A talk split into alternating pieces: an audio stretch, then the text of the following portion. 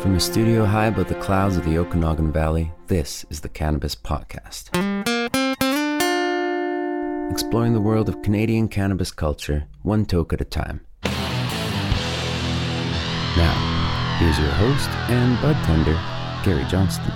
Let me welcome you back to episode 130 of the Cannabis Podcast. If this is your first time visiting us, well, I hope you're going to enjoy the next 30 or 40 minutes of cannabis information and an especially warm welcome for you. Now, let me remind you this program is intended only for those 19 or older in your jurisdiction and is intended purely for entertainment and perhaps educational purposes. You should always consume your cannabis responsibly. In this episode, well, we've got a few things we're diving into. How about child resistant cannabis packaging?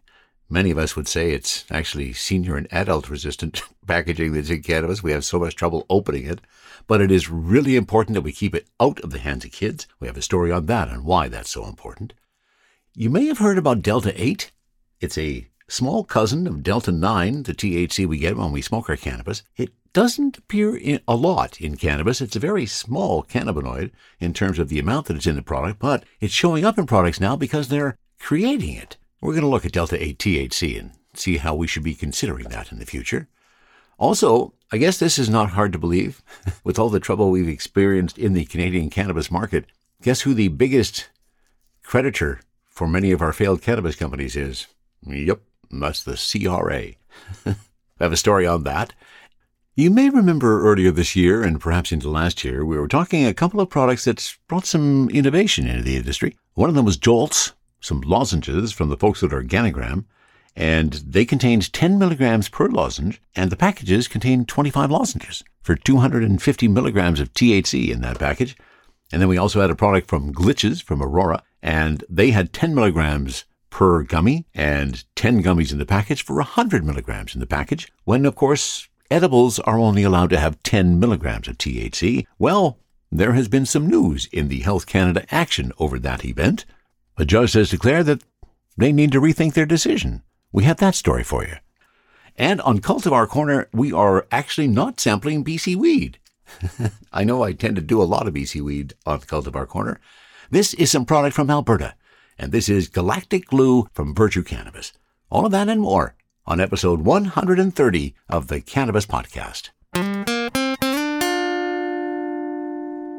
And because the Cannabis Podcast does not occur in a vacuum, there is stuff happening in our world all the while we are producing this podcast. Today, especially, there may be some smoke inside the studio as we prepare ourselves with a little cannabis enhancement, but unfortunately, there's a lot more smoke outside of the studio. Located in the Okanagan Valley, and uh, right now there are three or four wildfires occurring virtually all around our city, and this valley is completely encased in smoke at the moment. I mean, totally encased. It's difficult to breathe if you go outside. It's that thick. So a lot of people staying indoors these days. Well, the last couple of days, thankfully, it's only been happening the last day or two. A lot of people evacuated yesterday. We actually closed our store early because our staff had to evacuate and we had to support them in that. It is a wild time. A wild time. Thanks so much to the firefighters, all the first responders that are out there diligently working. I don't know how those firefighters do it working those long, long shifts in that hot, hot heat. God, that's got to be a brutal environment. Thank you so much for the efforts that you put forth in it. Uh, we will get through that. I have no idea when this is going to end. This is still an ongoing story as we speak today. If you hear some planes and helicopters in the background, I may have missed that in, in editing the program. It's wild. My thoughts go out to everybody who has been impacted. There have been a number who have lost their homes and a lot of other property damages. Fortunately, no human life as of this point has been lost in this fire. So that's fabulous news. My heart's with everybody who's had to deal with some of those issues, and let's hope it gets better soon.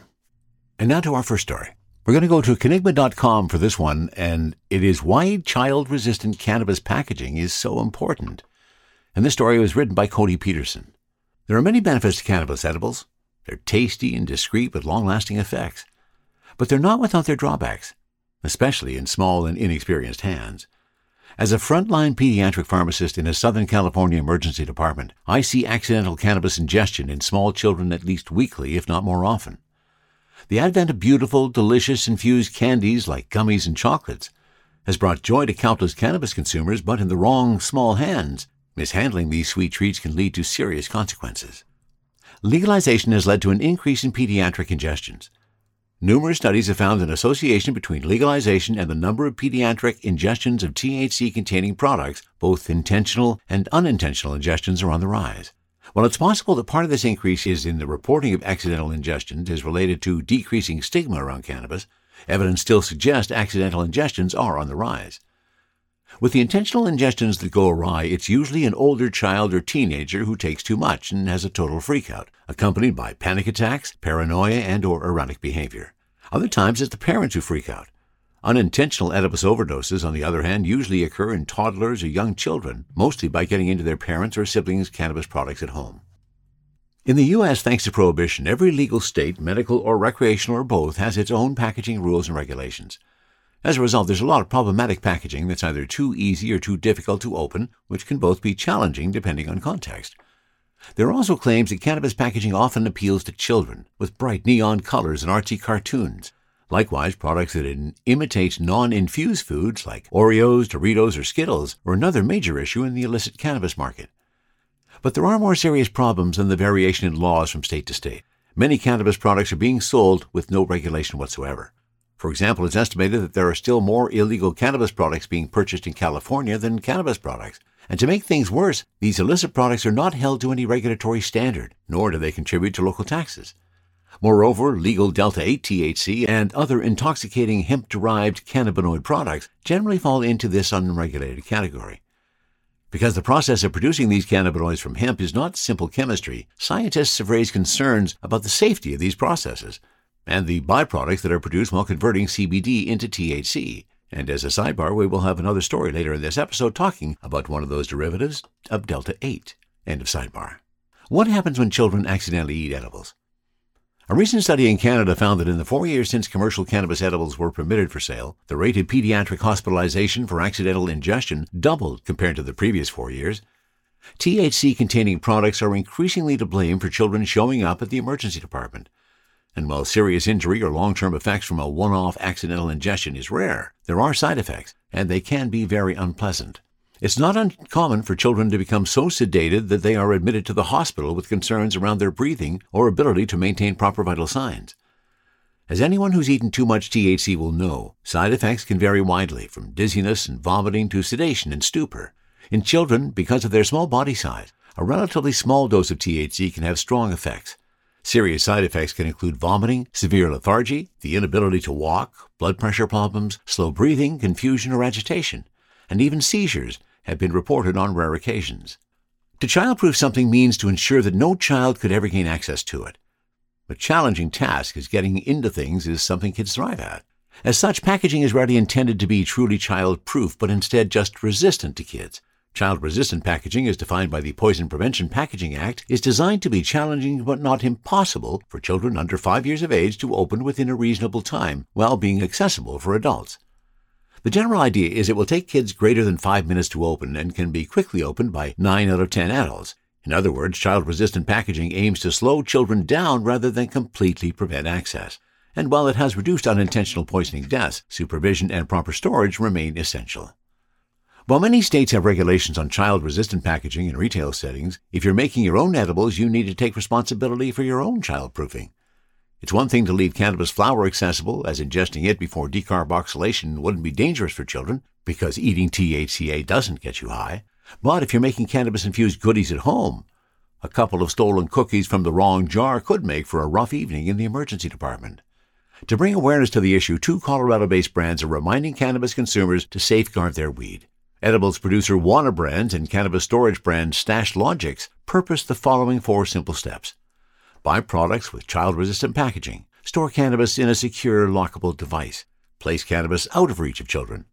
And learn more about childproofing from a free course. The bottom line is keep your edibles locked, well labeled, and out of the reach of children. Kids will be kids, and kids love sweet treats. Stoners do too, but to be good stewards of the plant, we must be smart about where we store our edibles. The bottom line keep your cannabis products locked and out of reach of children and well labeled. Whether you're buying products with safe packaging or using your own storage device at home, you're doing the responsible thing and keeping your friends and family safe while still enjoying the benefits of cannabis edibles. And that's a message we all need to pay attention to. From the Cannabis Infused studio in the clouds, this is the Cannabis Podcast. And for our next story, we're going to mjbizdaily.com and a story written by Matt Lamers, who has written a lot of the stories we have covered. And this is all about Canada's federal government accounting for a growing share of the unpaid debts racked up by failed cannabis companies, lending credence to claims the nation's nascent adult use industry is suffering from pricey fees and heavy taxation. A review of recent insolvency filings by MJ Biz Daily found that the Canada Revenue Agency, the federal tax collection body, and Health Canada, the national department in charge of regulating cannabis production, are commonly among the biggest unpaid creditors for insolvent marijuana producers. In the 2021-22 fiscal year, various levels of government collected more than $1.5 billion from the cannabis industry via excise tax, other taxes, and various fees, including the annual regulatory fee. However, the amount of unpaid federal excise tax and fees has skyrocketed. Licensed producers owed the Canada Revenue Agency $192 million as of March 31st this year, while unpaid regulatory fees jumped to almost 4 million. It's increasingly clear that for many cannabis companies, insolvency is the result of a formula where taxes and fees squeeze out such a big portion of the overall price. George Smitherman, CEO of the industry group Cannabis Council of Canada, told MJ Biz Daily. Fierce competition, a glut of product, and falling wholesale prices are also weighing on the industry. The latest example of outstanding debts owed to the federal government is Vancouver, British Columbia based cannabis producer Tantalus Labs. In June, Tantalus filed a notice of intent for restructuring in a British Columbia court. A review of Tantalus Labs' creditors list shows that the Canadian government accounts for more than half the licensed producer's unsecured debt. Of the 8.4 million that Tantalus owed to 92 creditors, 4.5 million was due to the Receiver General for Canada, the body responsible for accepting payments owed to the federal government. The producer also owed Health Canada $388,000. Together, the two government bodies make up 58% of Tantalus's debt, an indication that fees and taxes contribute a significant amount to cannabis business costs. The number of licensed cannabis producers unable or willing to pay their excise duty to the Canadian government has soared in recent years. Almost three quarters of the 305 LPs required to pay the duty had an outstanding debt with the CRA as of March of 2023. Not all cannabis executives believe the excise tax applied to sales is unreasonable. Norton Singhavon, CEO of Kelowna, British Columbia based Avant Brands, said the excise is fine and the industry should instead be targeting various fees levied by Health Canada, such as the annual regulatory fee. All the fees Health Canada scrapes along the way are where the potential savings are for businesses, Singhavon said in a phone interview. Singhavon doesn't believe the excise tax is the cause for so many business failures. I think most of these companies have bigger problems, he said. For the vast majority, the excise tax doesn't change their financial situation. He noted that some cannabis companies are succeeding in the face of high fees and taxes. And noted the third quarter results of Cannara Biotech, a Montreal headquartered cannabis producer, which reported positive free cash flow and net income for its third quarter.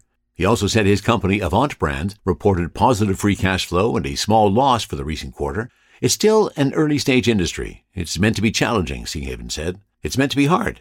It's not a gimme. And that story from mjbizdaily.com on all of the money owed to the government.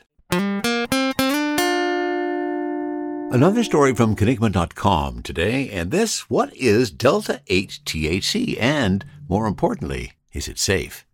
This is a story written by Matt and Wheel. What if there were a type of weed that was fully legal, safe to use, you could buy at the corner store and it wouldn't even show up in a drug test. Sound too good to be true? It is, unfortunately. Delta 8 THC, a close relative of the more famous Delta 9 THC, acts in many of the same ways, producing a similar high and even some of the same therapeutic effects. This compound is produced in very small amounts in marijuana and hemp, but most of what is on the market today is converted synthetically in a lab and sold in amounts largely unseen in nature. Because most Delta 8 products are derived from hemp plants, it is believed by some that they fall under a loophole in federal cannabis laws. It is also touted as natural and safe. But you should probably think twice, maybe even three times, before picking up some Delta 8. It's not really as legal as often suggested by producers and marketers. It's not at all clear how safe it is to consume, and despite claims to the contrary, it will most likely show up in a drug test. What is Delta 8 THC? The cannabis plant can produce a great number of active compounds. Those unique to cannabis are called cannabinoids. Roughly 150 different cannabinoids have been identified already, but the two most common and abundant are delta 9 THC and CBD. Delta 9 THC and CBD can be found in concentrations as high as 20% and even 30%. But minor cannabinoids such as Delta 8 THC generally occur in concentrations below 1%. Delta 8 THC, like many other cannabinoids, was first identified by Roger Adams in the 1940s and further synthesized by Raphael Mechoulam in the 1960s. And Raphael Mechoulam is the one who discovered THC. Technically speaking, it's not produced by the plant, but it's rather a degradation product of delta 9 THC, often as a result of aging and storage conditions. Interestingly, along with delta 9 THC, delta 8 is one of the few cannabinoids considered to be intoxicating. Most cannabinoids are psychoactive and have potential pharmacological properties, but getting you high isn't one of them. In fact, delta 8 THC has been shown to be slightly less intoxicating than delta 9 THC, with one study stating that it is two thirds as potent.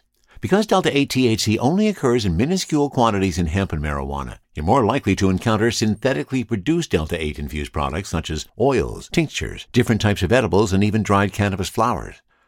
Other than serving as a lighter version of delta 9 THC, delta 8 has also been researched as a potential treatment for a number of medical conditions and symptoms such as vomiting and nausea, glaucoma, pain, and inflammation. The vast majority of scientific knowledge is based on animal studies, however. It's often suggested that delta 8 THC is a naturally occurring compound that can be extracted from hemp, but in fact, it only appears in very small amounts in nature. According to Christopher Hudalla, the founder and chief science officer of ProVerde Labs, a Massachusetts based cannabis testing company, out of 18,000 samples of hemp, 98.5% had no measurable concentrations of delta 8 THC. Of the ones that did contain delta 8, the average concentration was only about 0.0018%. Although delta 8 is naturally occurring in marijuana and hemp plants, yes, they are the same plant, Hudalla told Seed and Stem earlier this year almost all of the delta 8 on the market has been converted from CBD through a synthetic process.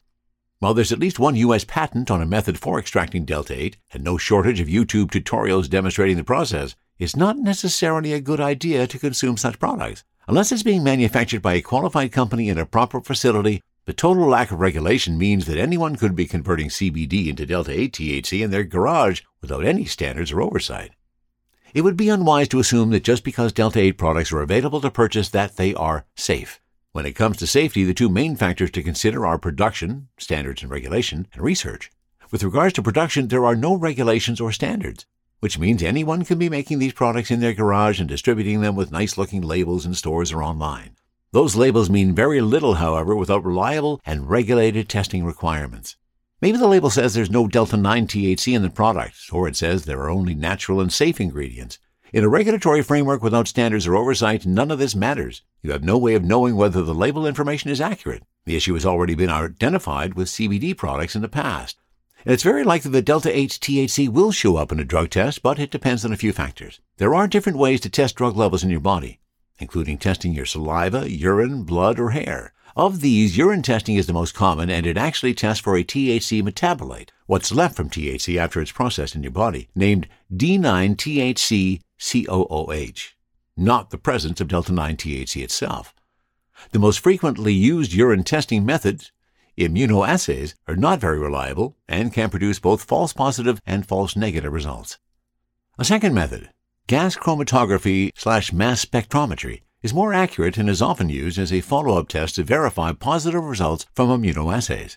Unlike immunoassays that screen for a range of metabolites, however, the GCMS would have to look specifically for D8-THC-COOH in order to detect it. So whether or not delta 8 THC is to be detectable depends on the type of test used and on whether or not it is looking for D8 THC COOH. So you can make your own decision about whether you want to follow down that delta 8 path. It has not appeared in a lot of products in Canada yet. It is coming soon. So be aware of that when you make your own decision. THC, CBD, terpene profiles, what's in me? Oh, please explain to me. Cultivar Corner. The corner, oh yeah. The corner, please explain this stuff to me. On Cultivar Corner today, may seem strange, but we're leaving BC. I know we've done an awful lot of BC bud in Cultivar Corner over the months and years that we've been here. But I came across some bud from Alberta from a company called Virtue Cannabis. and decided it was time that we gave some Alberta Bud a little bit of a try. Oh, my, my, my. This is Galactic Glue. Now, Virtue Cannabis fairly new to the scene, and that's pretty evident when I go onto the website and I check their website, and all I have is a contact us page. no details on there, so I had to go elsewhere to find the details for Galactic Glue. Mmm, very, very nice. And it smells that nice because my terpenes are sitting at 4.5%. Hmm. So let me give you the details. This is from a strainy.ca, which I'd never heard of before, but I found this link. Galactic Glue from Virtue Cannabis. It's a sativa dominant hybrid, which is good for today because I'm into my weekend and ready to do a bunch of stuff today. Perhaps a nice round of golf would be nice too. Galactic Glue is a sativa dominant hybrid from Virtue Cannabis bred from Gorilla Glue number 4 and Original Glue. With terpenes like myrcene, beta pinene, humulene, and limonene, the strain has a scent and taste of gas, earthy and sour. The effects include a body high, euphoria, and upliftment. Upliftment? I'm going to have to check that word.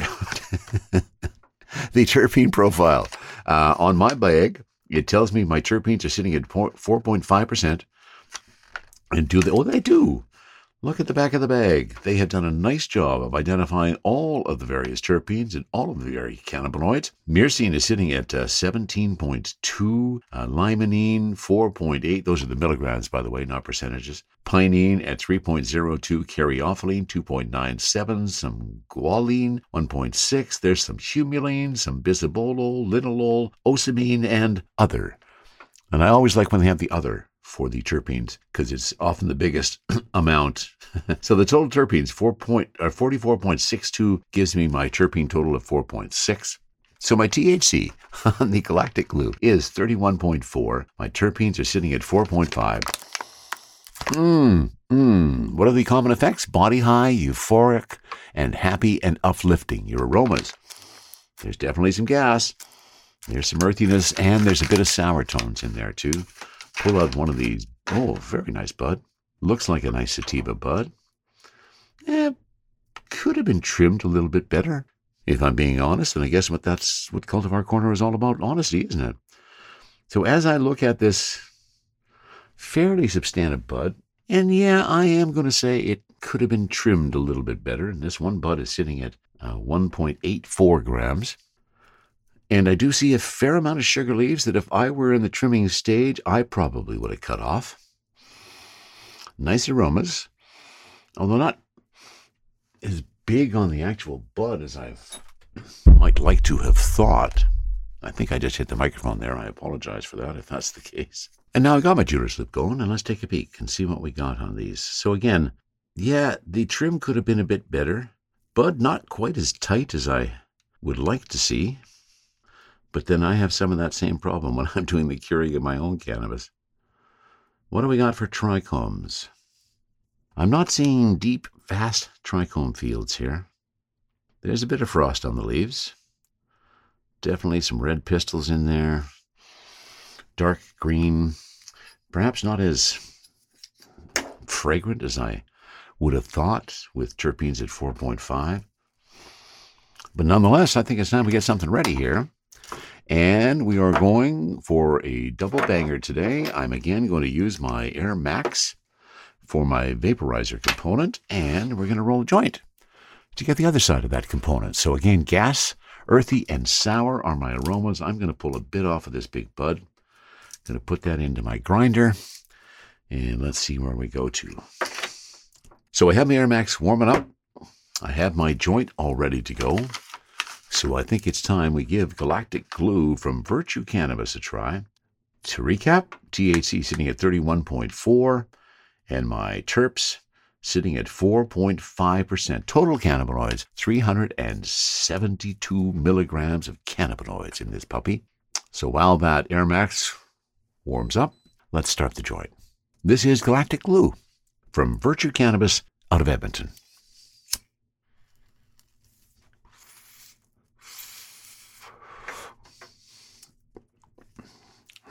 And just in time, my crafty is ready as well. So off of that joint, definitely some of those gassy and earthy notes coming in. Now, I have done my Air Max down to a temperature of 180, uh, where I'm hoping to get a bit more of the flavor out of this. So let's try the Galactic Glue from the Air Max.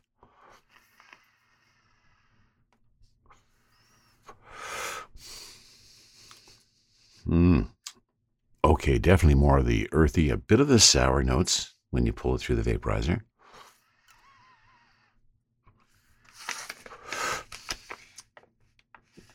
those sour notes could likely be coming from the combination of the limonene and the pinene.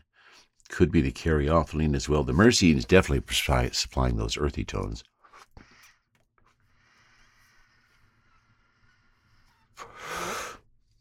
Hmm. Like the taste in the Air Max. It's just so much smoother when you go through the vaporizer.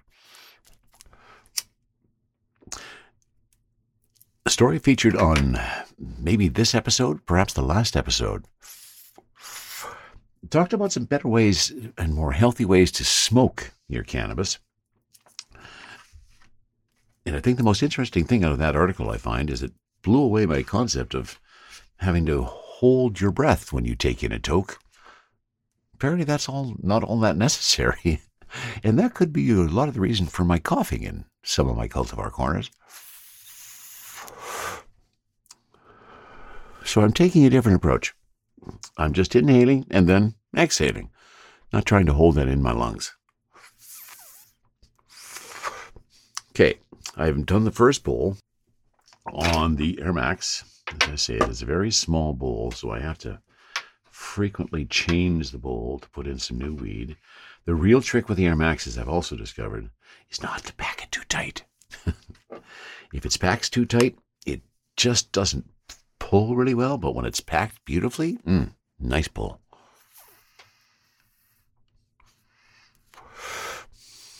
Mm. And as I say, really liking that gassy notes. And that earthiness that comes along with myrcene is one of my favorite notes in cannabis. Just, you know, you're getting high when you can taste that earthiness.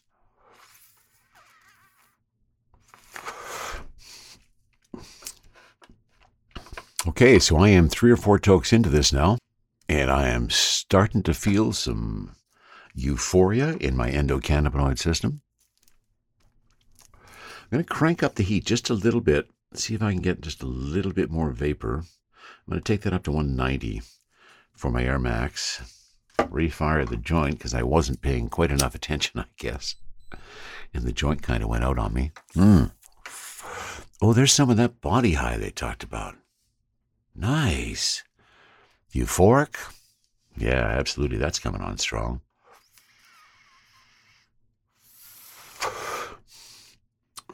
Take the temp up a little bit. I get a bit more vapor out of the Air Max. A little less flavor, a bit more vapor. But I'm really, I'm quite happy with the Air Max and how it delivers from a vaporizer perspective, it's a nice addition to what I'm doing here on Cultivar Corner. Such a heavy duty battery on this sucker. It would last for days, I think. Body high, euphoric, happy, and uplifted. Well, I am sitting in a chair, so I haven't perhaps uplifted myself too much. Ah, you know, when the corny jokes start to come out, then I'm probably getting buzzed. the body high is there, the euphoria is there, happy, uplifted, all feeling really good. So, comments again, I'll pull out another bud here and see if I can see similar evidence of, of the trim. This is a slightly smaller bud. Okay, and I have to give him kudos on this one. This one has all of the sugar leaves trimmed off. That's a much tighter trim on that guy. Maybe it was just the first bud that I pulled out. Somebody got a little lazy before they popped it into the bag. Okay, yes, I, I am looking at the rest of the buds, and the trim is much better. So it just happened to be that the first bud that I pulled out of the bag was one that they did late on a Friday night and perhaps didn't do as good of a job on trimming. And when I say it's not as good, I'm, I'm being a little picky. Because as you know, I try to give you my full, real evaluation of what the weed does for me and how it looks. And on that bud, it was a little sloppy in the trim, but the rest of the buds, no sloppiness whatsoever. Really nicely trimmed. So, Virtue Cannabis, their galactic glue, given me a buzz. Yes, it has. I am euphoric, definitely feeling happy and uplifted. My head is just feeling really great right now. That body high coming on nice and strong, too. This is nice weed and a nice effect. 31.4% THC, terpenes sitting at 4.5, a very pleasant high. Haha. I'm off to do some traveling around the galactic sphere. Sharing stories about good weed while trying good weed. This is the Cannabis Podcast. And we go to cannabislifenetwork.com for our next story, which is Health Canada being ordered to review the Organigram case. A federal judge has ordered Health Canada to review its Organigram case over what constitutes a cannabis edible. Earlier this year, Health Canada sent cease and desist letters to LPs. They accused the licensed producers of selling cannabis edibles masquerading as extracts. Organigram was one of those LPs. Health Canada said their lozenges, known as Jolts, were really edibles. This decision put the product under a different regulatory umbrella, namely a cap of 10 milligrams of THC per unit. So Organigram contacted their lawyers. Justice Cecily Strickland ruled that Health Canada was wrong. The federal health bureaucracy will have to review its initial decision and reassess. Of course, Health Canada can determine that its initial decision to classify lozenges as edibles was correct, and then we're back to square one. But right now, it's Organigram 1, Health Canada 0. It's music for our ears to hear a federal court order Health Canada around. But as mentioned, Health Canada could make the same decision regarding the Organigram case. The federal court also didn't address Organigram's main complaint. Health Canada made this decision after approving the lozenges as extracts. Jolts have been on the market since August 2021. It wasn't until early 2023 that Health Canada decided to flex their bureaucratic muscles. Justice Strickland did not rule on the reasonableness of Health Canada's compliance letter. She said there was a breach of procedural fairness with its initial decision. Ergo, return to the drawing board and see if you screwed up. Only in government can people investigate themselves for any potential wrongdoing. Organigram wanted the court to annul Health Canada's extract edible decision, so this is only a partial victory. The Health Canada Organigram case is important for several reasons. An already struggling cannabis industry shouldn't have to wage these battles over the petty attitudes of cannabis regulatory bureaucrats. A cannabis product labeled an extract can have 100 times more THC than an edible. Bureaucrats shouldn't be handing out cease and desist letters at the 11th hour. That's not how healthy Western democracies work. That's how banana republics work. Nobody wants to invest in a country where bureaucrats interpret public health and safety as interfering with consensual capitalist acts between adults. Organigram wasn't harming their customers by selling jolts, and customers weren't being duped or harmed by voluntarily buying the product. Health Canada is chasing a boogeyman, or perhaps this entire ordeal was plain old bureaucratic inefficiency. And that's really true. In terms of the customers, the jolts, the glitches, everybody was loving them, and they're all unhappy that they're no longer on the market. So, as they said, Organigram 1, Health Canada 0. Let's see how the next match ends. I realize that I have not spent any time so far in this season of the Cannabis Podcast talking about my grow. Well, it's time to change that. We were a little delayed this year because, of course, I did have the trip to Australia to visit my daughter and my granddaughter. So we were delayed until, well, the end of May. Usually we have would have germinated our seeds probably in, in, in what, March? Yeah, probably in March. Get them in the ground as May hits. Uh, well, that didn't happen until when would we actually put them into the ground? They hit the garden on June 16th. So that's a late period for us. In our four plants this year, what am I doing? I'm doing autoflowers again because I just really like the size of the autoflowers and the fact that they do not need a light cycle, so I can get from seed to harvest in about three months. And this year it is Acapulco Gold. I'm doing two seeds of the Acapulco Gold, and I'm doing two of the Aurora. Acapulco Gold, of course, a sativa, uh, always been one of my favorite strains. And Aurora, which is a cross of Northern Lights and Afghan, so a real nice indica. Uh, went into the ground June 16th, and they started flowering almost four weeks later. uh, July 18th when we saw the first buds. And since they both have a 9 to 11 week flowering cycle, that means it's going to be sometime in September, near the end of September, by the time they are finally finished. And I have to say, I'm surprised by that. Because I was out looking at the plants this morning, and the buds, oh, they are really chunky already after four weeks of growth. And I can't imagine how fat they're going to be after another five weeks. But I'm going to try to be patient. I don't want to pop them too early. I haven't done any investigation as far as trichomes yet. I figure it's still far too early for that, but I think I'm going to take a peek because there's a couple that I'm thinking they're getting pretty heavy and pretty weighty. I might have to support them, in fact. But so far, I'm really pleased with how they're growing. We trained them as we have done with our autoflowers for the last few years. And so I've got a fair amount of product on each of those plants. There's probably seven or eight colas that are developing on each of them right now and um, many more in the inside. Really nice, chunky. I, I, love the size of them. They're growing really well. I'll keep you informed as the harvest happens, probably a month or so away before we start popping those down and putting them into the dry cycle.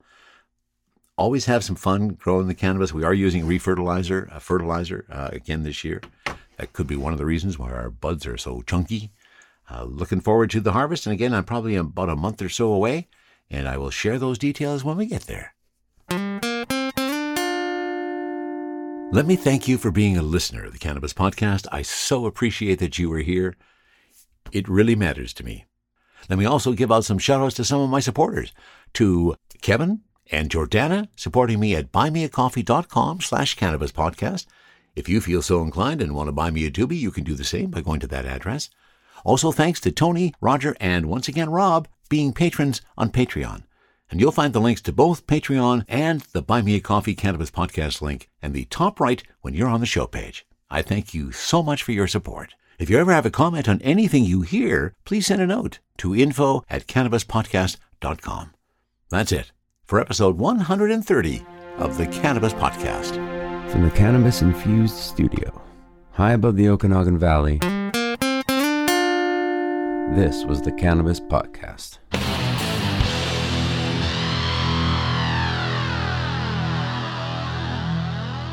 Thanks for listening to today's show. To check out more great cannabis podcasts, go to podconnects.com. Here's a preview of one of our other shows. Hey, friends, I'm Brannon. And I'm Saba. And we are your host of the Cannabis Hangout podcast, an educational platform to connect with the cannabis community and share personal stories while breaking the stigma of marijuana. Join us every Sunday at 7 p.m. to gain valuable insight with different perspectives from industry leaders, growers, and medical marijuana patients. This is a place to learn so much from different angles in the cannabis industry. So tune in while, while we break it all down. down.